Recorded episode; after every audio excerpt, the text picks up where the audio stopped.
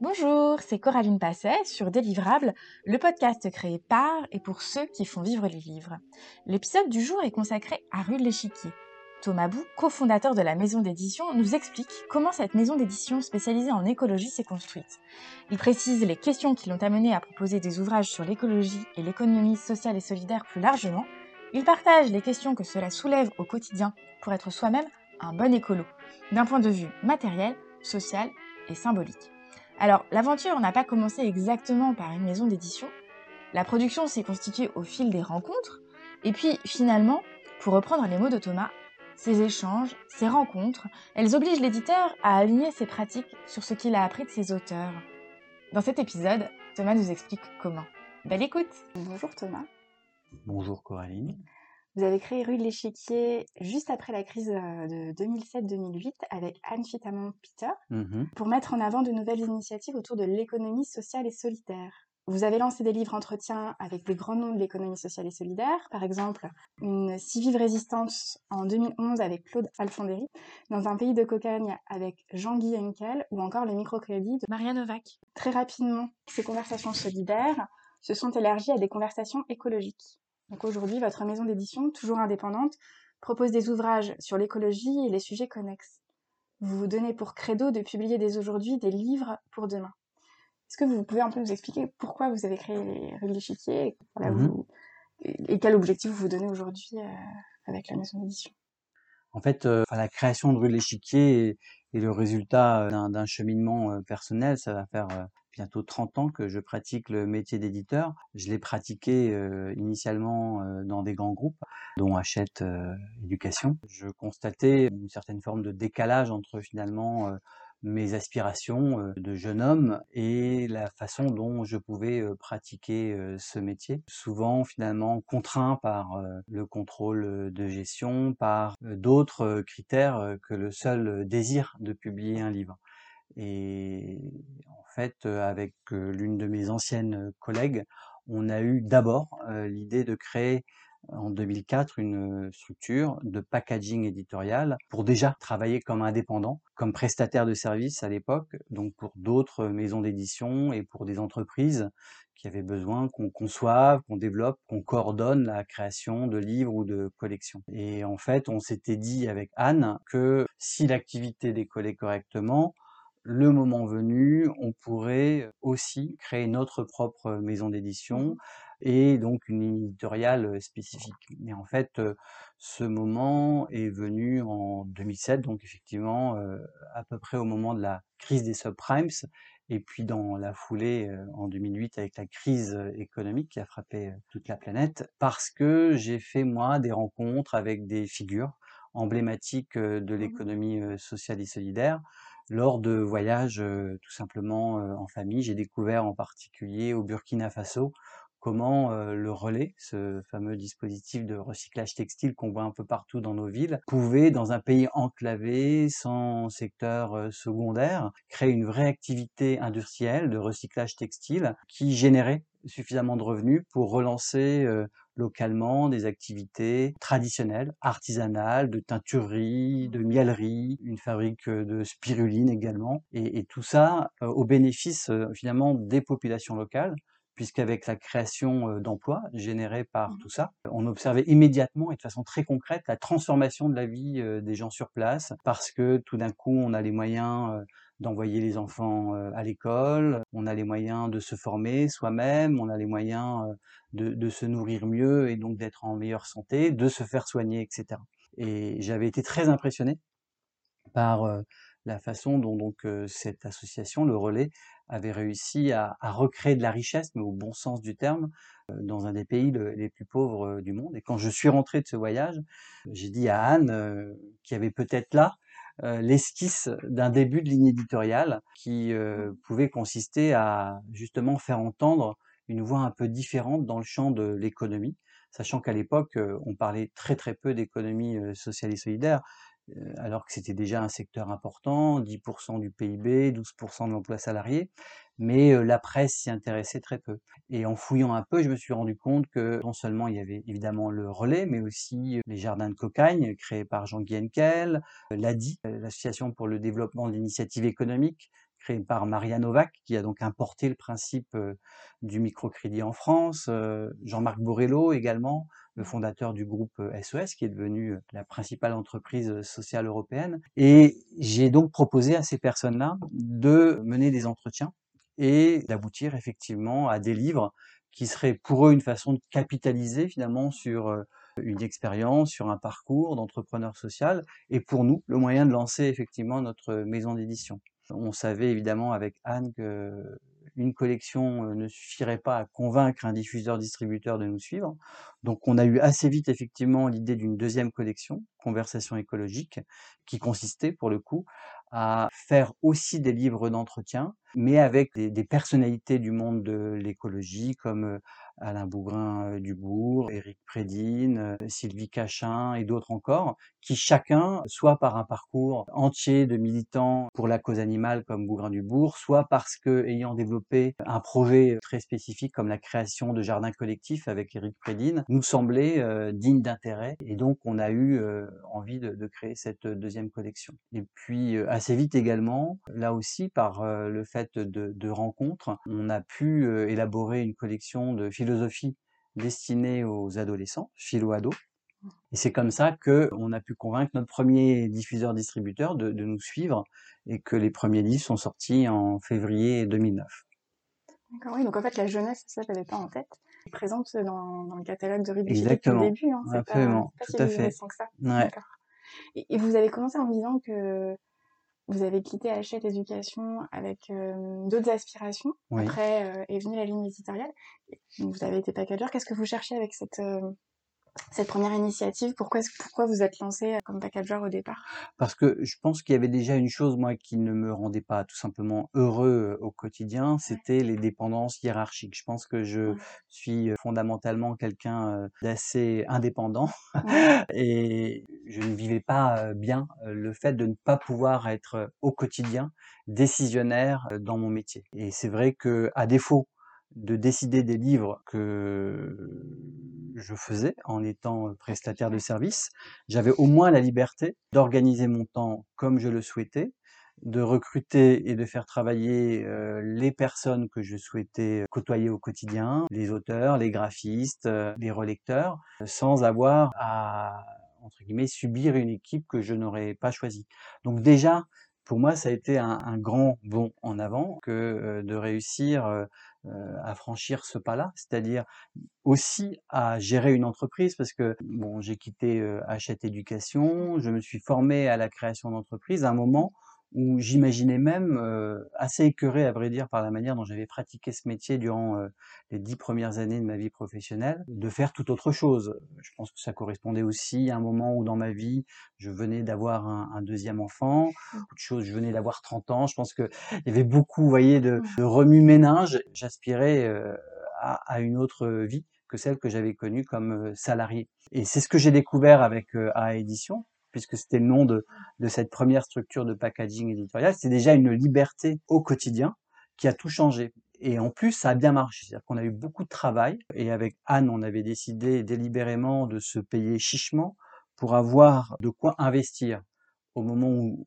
où on s'y sentirait prêt dans euh, la création de notre maison. Donc, on a démarré avec un capital plus de 100 000 euros en 2008-2009, ce qui nous a permis effectivement de recruter d'emblée une responsable de communication, en sachant que, vu le positionnement éditorial qui était le nôtre, il nous fallait faire non simplement de bons livres, mais réussir aussi à en faire parler dans les médias, à les présenter aux libraires et à l'ensemble de la chaîne. Donc voilà, on a eu les moyens finalement de démarrer avec assez de, de confort même si ça s'est très vite euh, renversé puisque on, a très vite dépensé euh, tout ce joli pactole qu'on avait mis de côté. Mais ça, c'est voilà, c'est ah, vrai qu'il faut du temps pour installer une entreprise euh, comme une maison d'édition.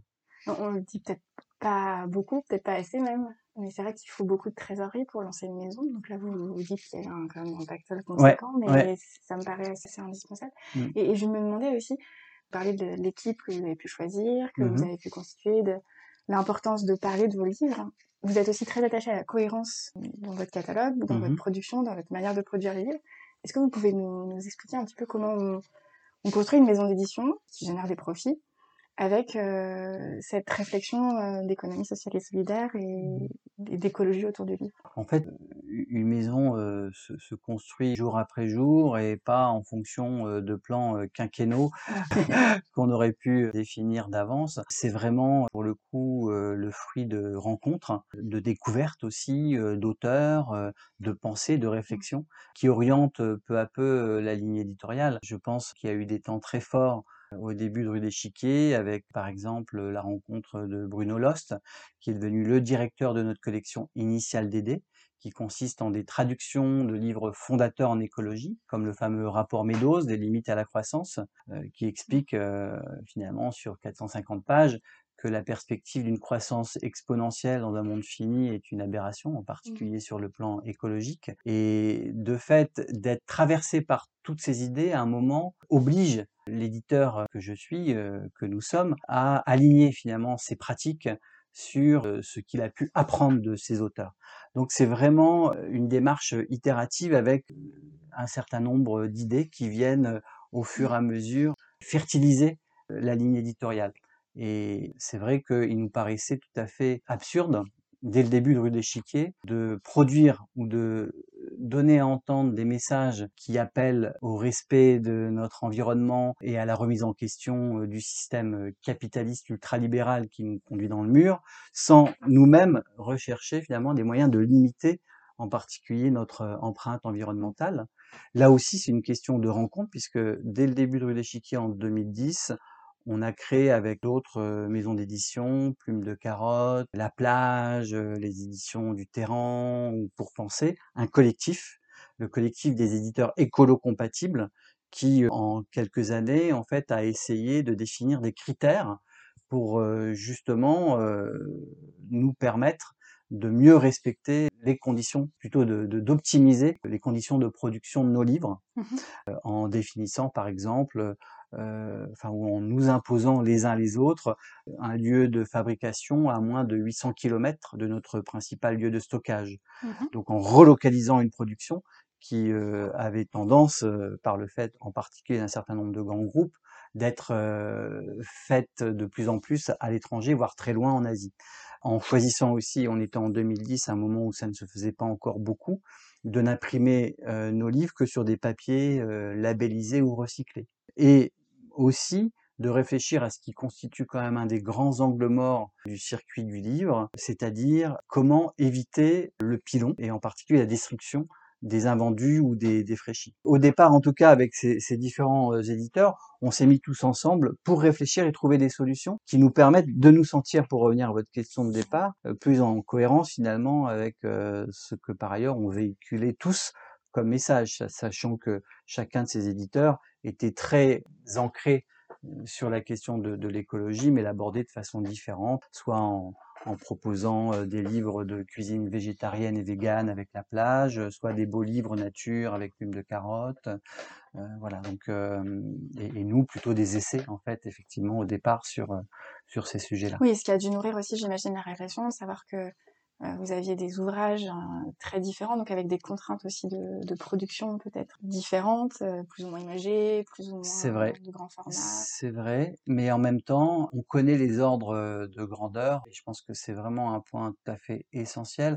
On sait aujourd'hui que 70 à 80% de la pollution générée par notre secteur est liée au choix du papier, à la production des livres et donc à l'usage du papier et au transport. Donc si on agit sur ces points-là, on sait qu'on peut très considérablement réduire son empreinte, son impact environnemental. D'autant plus si on met en fin de circuit des solutions, si on trouve des solutions pour éviter le, grand gaspillage que constitue effectivement le pilon, la destruction de livres qui peuvent tout à fait encore avoir une, une, fonction en fait. Mmh. Et donc c'est aussi de là où est née votre solution aussi chez Rue de l'Échiquier de pour éviter le pilon, de oui. proposer une braderie. Est-ce que vous pouvez nous expliquer un oui. peu ce qui s'est passé, comment vous en avez eu l'idée oui, bah en fait, euh, l'idée est venue assez naturellement, puisque durant les quatre ou cinq premières années euh, de l'existence de Rue de l'Échiquier, on avait euh, très très peu de livres dits défraîchis. Ce sont les livres qui, après avoir séjourné quelques mois en librairie, sont renvoyés à notre distributeur, stockés dans des containers dits de défraîchis et dans une très grande majorité de cas, envoyés au pilon, c'est-à-dire transformés en, en pâte à papier au mieux, en tout cas euh, jetés et détruits en tant que livre. Et donc, au fur et à mesure, malgré tout, on a vu ben voilà, ce, ce stock de, de défraîchis prendre de l'ampleur. Et moi, je n'avais absolument pas euh, l'envie ni la possibilité morale de choisir de les détruire, parce que les livres défraîchis sont des livres éventuellement un peu écornés, un peu salis, mais qui gardent toutes finalement leur valeur symbolique de livre. Et donc bah, l'idée effectivement m'est venue d'organiser dans nos locaux ici euh, à Paris, une fois par an, une braderie sauvée du pilon qui consistait à mettre à disposition durant cette journée-là à des étudiants, à des associations qui n'ont pas obligatoirement les moyens d'acquérir des livres au prix fort, eh bien d'en acquérir ici à prix euh, bradé, qui pour le coup sont défraîchis et qui donc n'ont aucune euh, possibilité d'être vendus en neuf. En Voilà, stock. ni d'être réintégré en stock. Et en fait, on s'est rendu compte euh, dès la première édition, puisqu'on a fait ça cinq années de suite, que euh, le, le public qui ce jour-là euh, passait dans nos locaux découvrait pour beaucoup la réalité du pilon. Le fait qu'environ euh, 15 à 20% de la production chaque année de livres en France est effectivement détruite. Ce qui était vraiment intéressant ce jour-là, c'était de découvrir à quel point pour toutes les personnes qui passaient ici, la découverte de cette conséquence de la structure de notre circuit du, livre, du fait d'être dans une économie de l'offre, rendait possible ce grand gaspillage. Et, donc, au-delà du fait de mettre à disposition des livres abîmés mais toujours lisibles, il y avait euh, d'abord euh, cette euh, opération, cette action évidemment de formation et d'éducation populaire pour le coup Ouais. à euh, la réalité d'un système qui évidemment a ses travers et qu'il faut regarder en face en fait. Ouais, il peut se dire Euh, qu'il n'y a pas de problème, et voilà. que du coup, s'il n'y a pas de problème, il y a, voilà, on voit pas le problème, donc il n'y a pas de solution. Voilà, exactement, exactement. Je me posais aussi une autre question, parce qu'on parle beaucoup de prix unique du livre. Euh, Est-ce que vous pouvez nous expliquer un petit peu euh, comment il est possible de proposer des, des livres euh, du coup à des prix moins importants, alors Mhm. même qu'on est soumis au, au prix unique du livre? Alors, le prix unique du livre euh, et la loi langue euh, Oui. est vraiment pour le secteur la condition euh, sine qua non de la bibliodiversité. Euh, Sans euh, loi langue, je pense que Rue de l'Échiquier et d'autres maisons d'édition de notre taille n'existeraient pas, comme n'existeraient pas euh, les librairies euh, indépendantes.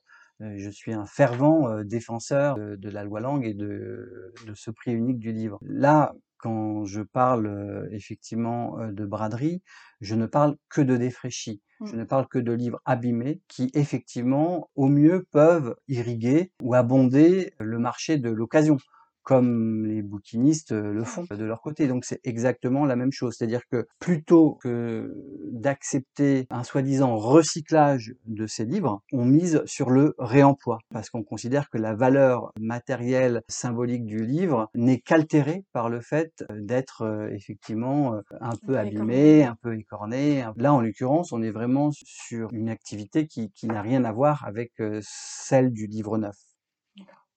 Et en termes de rentabilité, j'imagine que ça a un coût. Alors voilà, en fait, c'est ce qui est aussi important de, de signaler, c'est que les livres défraîchis, on les fait revenir à, à- à nos frais, Euh, on les fait revenir à nos frais de, de chez notre distributeur. On opère un nouveau tri, Mm. puisque le tri qui est réalisé au retour de chez euh, les libraires, c'est un tri euh, très rapide, parce que personne en fait n'a intérêt à, à ce retour, on y trouve euh, de, de revenus. Donc euh, en fait, le tri, nous, que l'on refait ici dans nos locaux, c'est un tri qui permet de ressortir 30 à 40% de livres en parfait état.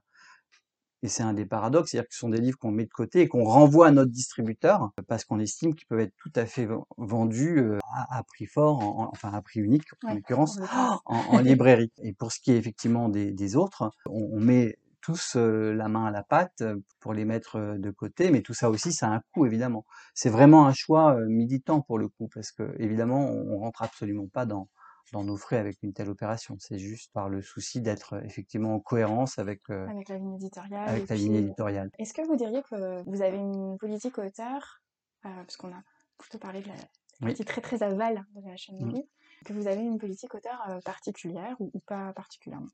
Ça, ce serait à eux de le dire. Ce serait à eux de le dire. Bah, je, je pense qu'on on est très heureux de collaborer avec nos, nos auteurs qui viennent pas euh, chez Rue de par hasard. Et, et je pense qu'il y a des affinités, évidemment, par les, les, les, valeurs que l'on peut véhiculer, par les convictions que l'on porte, qui fait que on se reconnaît les uns les autres. Donc, euh, je pense que il y a des, des, rencontres qui là, pour le coup, ne sont évidemment pas euh, le fait euh, du hasard. Après, nous, on a une politique pour être très concret qui est assise sur les règles en usage dans notre métier. Le contrat d'auteur qu'on utilise, c'est celui qui a été mis au point de façon bi, bilatérale. bilatérale, merci, par à la fois le, le, SNE et la Société des gens de lettres, donc qui prévoit évidemment une rémunération des auteurs assise sur le chiffre d'affaires. On essaye de pousser au maximum euh, le, le, niveau euh, de droit d'auteur de nos auteurs, tout en sachant qu'on est évidemment aussi euh, contraint par une activité qui dégage des marges assez faibles. Mmh. donc voilà, tout ça est un combat quotidien, mais effectivement, en tout cas, je pense que ce qui peut singulariser euh, Rue d'Échiquier, de ce que nous disent nos auteurs en tout cas, c'est euh, l'assiduité avec laquelle on va essayer de travailler avec eux, le fait d'être souvent très exigeant et, et, de prendre le temps nécessaire à l'accouchement de leur livre. On essaye le plus possible de s'inscrire dans un temps long. C'est souvent quelque chose que les auteurs peuvent entendre de ma bouche et que euh, il faut du souffle pour écrire un livre et il faut aussi accepter bah, d'être régulièrement interpellé, challengé pour justement aboutir au meilleur livre possible. Nous, notre, notre devoir, notre mission d'éditeur, c'est justement de faire preuve de, de, rigueur avec eux, quitte à être parfois très exigeant, mais dans, dans l'envie effectivement d'aboutir au meilleur livre possible et de prendre le temps pour ça. Et ensuite d'accompagner en fait l'apparition du livre. C'est-à-dire, il suffit pas de, faire euh, de bons livres euh, entre guillemets, parce que c'est pas à moi d'en juger évidemment, mais c'est aussi de réussir à en faire parler et de faire en sorte que chacun d'entre eux soit considéré comme unique et puisse trouver euh, son public. Donc, on se mobilise beaucoup pour faire en sorte que chacun des livres qu'on publie soit ainsi amené à, à rayonner, soit parce qu'on organise des événements avec nos auteurs, des tables rondes, des rencontres en librairie, des conférences débats, etc. Soit parce que les médias vont aussi se saisir de tel ou tel ouvrage et en rendre compte d'une façon qui va donner évidemment envie à l'acheteur final de se procurer le, le livre. Et vous parlez de temps long? Ce temps qui est important pour mmh. accoucher le livre. Je crois aussi que vous, parce que ça fait quand même, euh, ça va bientôt faire 15 ans que euh, l'échiquier existe. 12 ans, ouais. 12 ans. Mmh, mmh. On est près des 10, encore que des 15. Mais euh, vous, vous, avez encore fait le choix d'être sur une production raisonnée à l'année, parce que vous étiez oui. à 25 titres par an, à peu près. Oui. Vous avez passé un cap, puis vous êtes revenu un petit peu en arrière, ce que vous Tout à fait, ouais, Ça ouais. aussi, c'est un vrai euh, choix euh, engagé mmh. quand même. Oui, c'est un, un, choix, et, et, puis aussi une euh, conséquence d'une prise de conscience, parce que quand je vous disais au début de notre entretien qu'on apprenait tous les jours, ouais. ça a été aussi euh, le cas. Je pense qu'à partir du moment où on a un outil comme une maison d'édition qui fonctionne, et qu'on a de l'appétit pour les sujets qu'on traite, le risque, c'est d'avoir envie de faire beaucoup de livres, voire trop de livres. Nous, en plus, on a ouvert en 2017 de nouveaux domaines mmh. avec euh, la jeunesse, avec en 2018 la BD, la fiction et aussi euh, avant ça euh, le pratique. Donc il y a un moment où, euh, de manière quasi mécanique, parce qu'on est sollicité de plus en plus sur tous ces domaines-là et sur tous ces sujets de plus en plus larges, on se retrouve à faire trop de livres et à ne plus pouvoir s'occuper correctement de chacun d'entre eux. Et moi, je l'ai vécu en 2019, où on est monté à 34 euh, nouveautés, et, et j'ai vu cette année-là qu'en fait, euh, on était euh, monté trop haut, quoi, trop mmh. fort, peut-être trop vite, que on a été, grâce pour le coup à la crise sanitaire, rattrapé début 2020 par la nécessité de, de réduire notre production, et ça a été une excellente leçon. Aujourd'hui, effectivement, on fait 24 nouveautés par an et on s'y tient en fait. On reste à ce nombre-là qui est déjà un nombre important hein, pour euh, une équipe de, de 4 salariés et demi en interne, même si on a beaucoup de directeurs de domaine et directeurs ouais. de collection et euh, de collaborateurs extérieurs qui, qui contribuent euh, à ce travail. Je pense que il faut aussi être un, un bon écolo pour soi-même.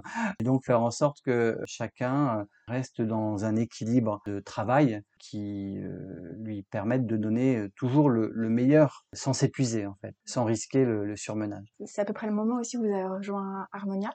Oui. Est-ce qu'il y a un lien non, parce que parce qu'en fait, on, on, a pour le coup un excellent diffuseur distributeur avec Harmonia Mundi, qui effectivement est très à l'écoute de nos envies, de nos désirs, et qui nous suit en fait à la fois dans une croissance quand on décide de faire monter un domaine, et aussi dans des choix qui vont à l'inverse quand on décide, par exemple, ce qui est notre cas, de mettre en veille les développements en jeunesse et en pratique, comme on l'a fait début 2020. Et ce qui est intéressant de constater, c'est que par exemple en 2021, alors qu'on va faire quasiment un tiers de nouveautés en moins par rapport à 2019, mmh.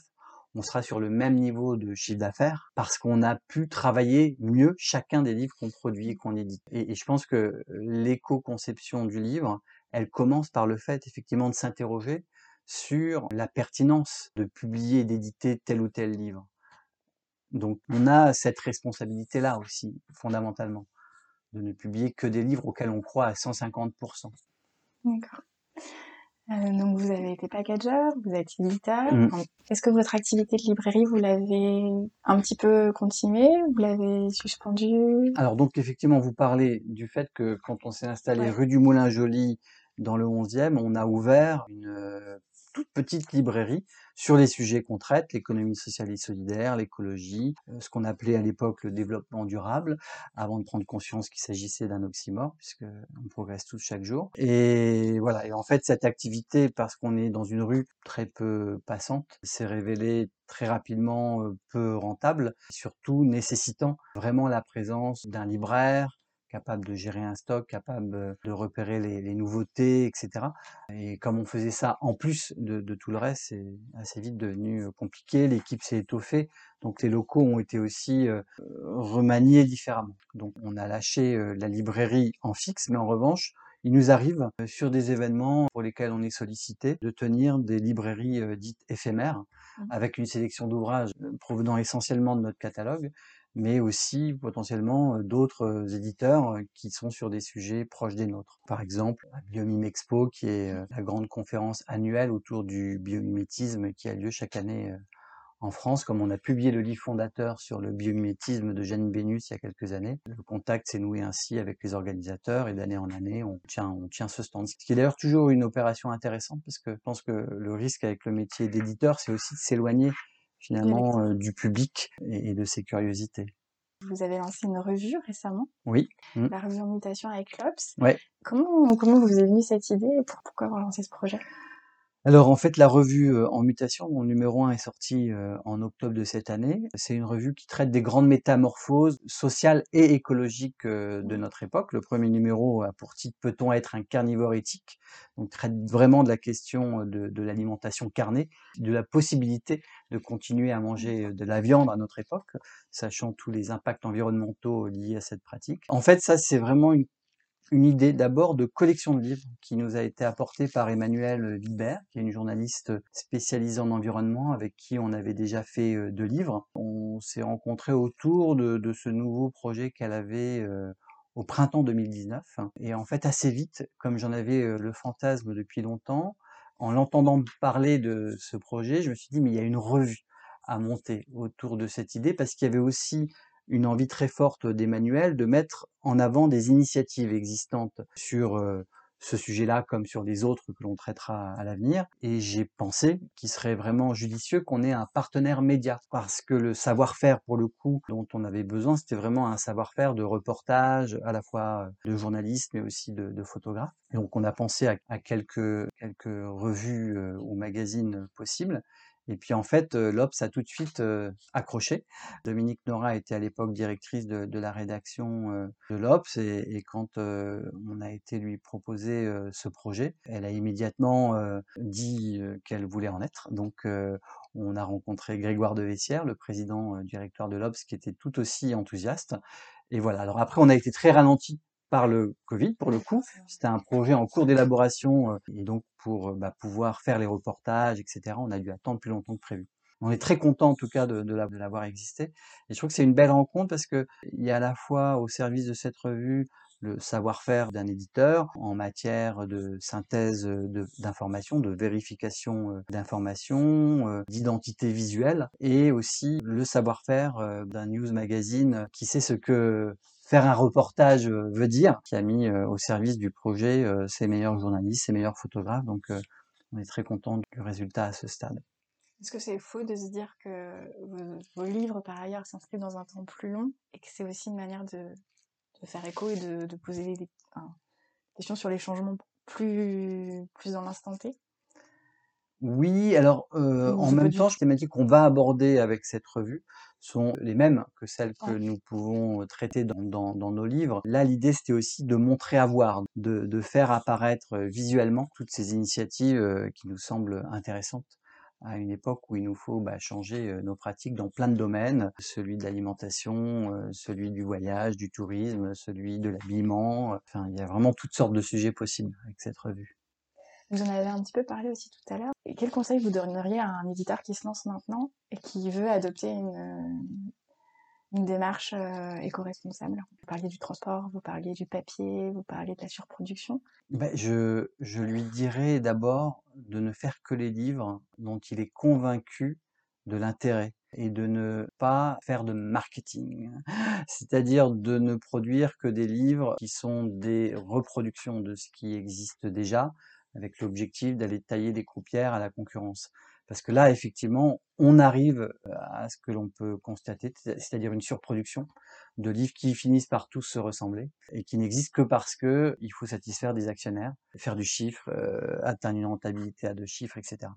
Et je, pense que notre métier a ce site particulier qui doit toujours se, montrer exigeant sur l'originalité, l'unicité euh, de, de sa production. Donc rester un peu artisan, si je comprends. Voilà, tout à fait, absolument.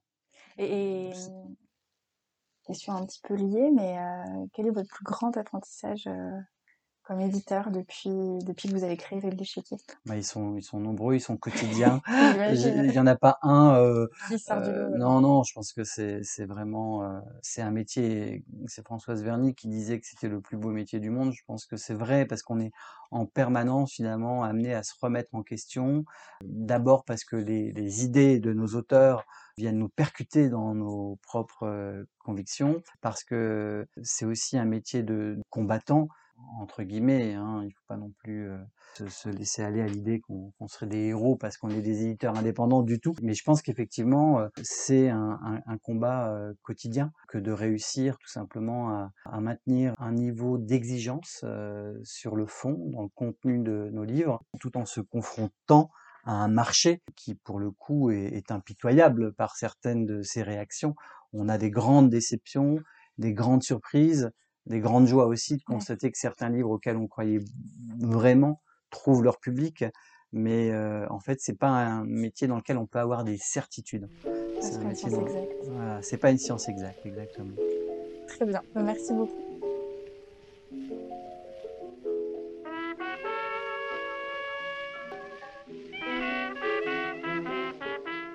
Je vous donne rendez-vous jeudi prochain pour poursuivre cette réflexion. Retrouvez Délivrable, le podcast dédié aux professionnels du livre, dans les semaines et mois qui viennent, tous les jeudis, pour parler cycle de vie du livre, questions, transmissions et réponses dédiées pour que vivent les livres dans toute leur diversité. Lire, écouter, parler et échanger. Je vous parlerai de situations concrètes. À chaque fois, vous trouverez sur le site www.délivrable.com des notes de l'épisode, vous pouvez dès aujourd'hui suivre son actualité sur Instagram et LinkedIn sous l'identifiant délivrable. Attention, sans et. Et surtout, n'hésitez pas à partager ces podcasts à vos collègues si vous pensez qu'ils peuvent leur être utiles. À bientôt!